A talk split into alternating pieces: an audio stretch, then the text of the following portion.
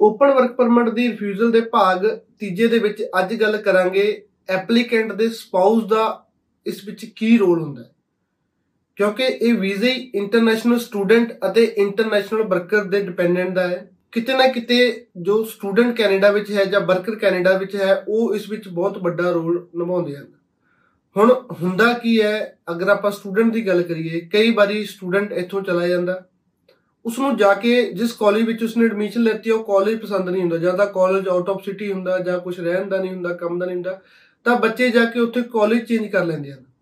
ਹੁਣ ਅਗਰ ਜਨਵਰੀ ਇਨਟੇਕ ਦੇ ਵਿੱਚ ਸਟੂਡੈਂਟ ਗਿਆ, ਉਸਨੇ ਕਿਉਂਕਿ ਆਪਾਂ 20 21 ਦਿਨ ਪਹਿਲਾਂ ਜਾ ਸਕਦੇ ਆ ਕਲਾਸਿਸ ਸਟਾਰਟ ਹੋਣ ਤੋਂ ਬੱਚਾ ਜਾਂਦਾ ਹੈ, ਜਾ ਕੇ ਉਸ ਨੂੰ ਉੱਥੇ ਕਾਲਜ ਦੇਖਦਾ ਉਸ ਨੂੰ ਕਾਲਜ ਪਸੰਦ ਨਹੀਂ ਆਇਆ। ਤੇ ਉਦੋਂ ਤੱਕ ਜਨਵਰੀ ਇਨਟੇਕ ਦੇ ਦੂਜੇ ਕਾਲਜਸ ਬੰਦ ਹੋ ਜਾਂਦੇ ਆ।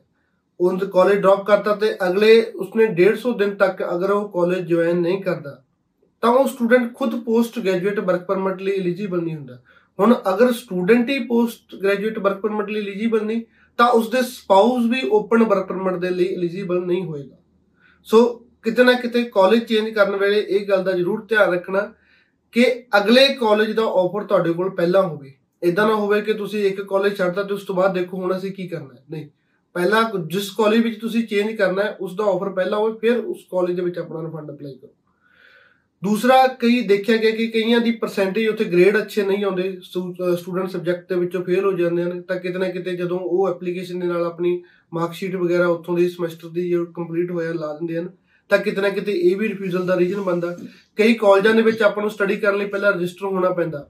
ਤੇ ਕਈ ਜਿਵੇਂ ਲੈਂਗਰਾ ਕਾਲਜ ਦੀ ਗੱਲ ਕਰੀਏ ਕਈ ਹੰਬਰ ਕਾਲਜ ਦੀ ਗੱਲ ਕਰੀਏ, ਇੱਥੇ ਕੀ ਹੁੰਦਾ ਤੁਹਾਨੂੰ ਸਬਜੈਕਟ ਚੂਜ਼ ਕਰਨੇ ਪੈਂਦੇ ਨੇ ਸਬਜੈਕਟ ਪਹਿਲਾਂ ਚੱਕਣੇ ਪੈਂਦੇ ਨੇ। ਕਈ ਵਾਰ ਤੁਸੀਂ ਉਹਨੇ ਸਬਜੈਕਟ ਵੀ ਨਹੀਂ ਚੱਕ ਪਾਉਂਦੇ ਜਿੰਨੇ ਫੁੱਲ ਟਾਈਮ ਸਟੂਡੈਂਟ ਲਈ ਜਿੰਨੇ ਸਬਜੈਕਟ ਦਾ ਹੋਣਾ ਜ਼ਰੂਰੀ ਹੈ ਤੇ ਕਿਤੇ ਨਾ ਕਿਤੇ ਇਹ ਵੀ ਬੱਚੇ ਪੜ੍ਹ ਰਹੇ ਹੁੰਦੇ ਆ ਬਟ ਉਹਨਾਂ ਦਾ ਸਟੇਟਸ ਫੁੱਲ ਟਾਈਮ ਸਟੂਡੈਂਟ ਨਹੀਂ ਹੁੰਦਾ। ਸੋ ਕਿਤੇ ਨਾ ਕਿਤੇ ਇਹ ਵੀ ਇੱਕ ਓਪਨ ਵਰਕ ਪਰਮਿਟ ਦੇ, ਇਸ ਦਾ ਕਰਕੇ ਵੀ ਜਿਹੜੀ ਹੈ ਓਪਨ ਵਰਕ ਪਰਮਿਟ ਦੇ ਵਿੱਚ ਰਿਫਿਊਜ਼ਲ ਹੁੰਦੀ ਹੈ। ਵਰਕਰ ਦੀ ਗੱਲ ਕਰੀਏ, ਕਈ ਵਾਰੀ ਅਗਰ ਤੁਹਾਡਾ ਸਪਾਊਸ ਕੈਨੇਡਾ ਦੇ ਵਿੱਚ ਵਰਕ ਪਰਮਿਟ ਤੇ ਹੈ ਤੁਸੀਂ ਵੀਜ਼ਾ ਅਪਲਾਈ ਕਰਨਾ, ਉਸ ਕੋਲ ਨੌਕ ਬੀ ਦੀ ਜੌਬ ਨਹੀਂ ਹੁੰਦੀ।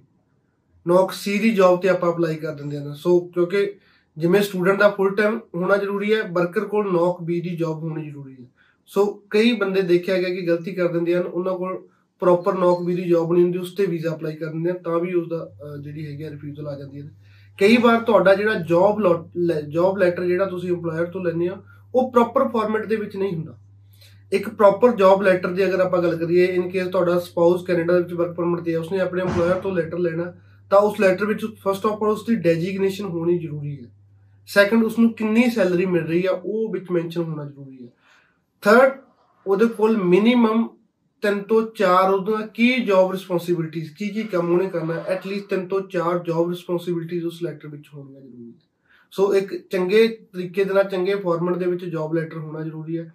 ਮਿਨੀਮਮ ਤਿੰਨ ਸੈਲਰੀ ਸਲਿੱਪਾਂ ਤਿੰਨ ਸੈਲਰੀ ਸਲਿੱਪਾਂ ਦੀ ਤੁਸੀਂ ਜੋ ਤੁਹਾਨੂੰ ਚੈੱਕ ਮਿਲਦੇ ਹਨ ਉਸ ਦੀ ਫੋਟੋ ਕਾਪੀ ਜਿਸ ਅਕਾਊਂਟ ਦੇ ਵਿੱਚ ਉਸ ਨੂੰ ਤੁਸੀਂ ਕ੍ਰੈਡਿਟ ਕਰਵਾਇਆ ਉਸ ਦੀ ਫੋਟੋ ਨਾਲ ਲਾ ਕੇ ਹੀ ਤੁਸੀਂ ਆਪਣੇ ਓਪਨ ਵਰਕ ਪਰਮਿਟ ਅਪਲਾਈ ਕਰ ਸਕਦੇ ਹੋ।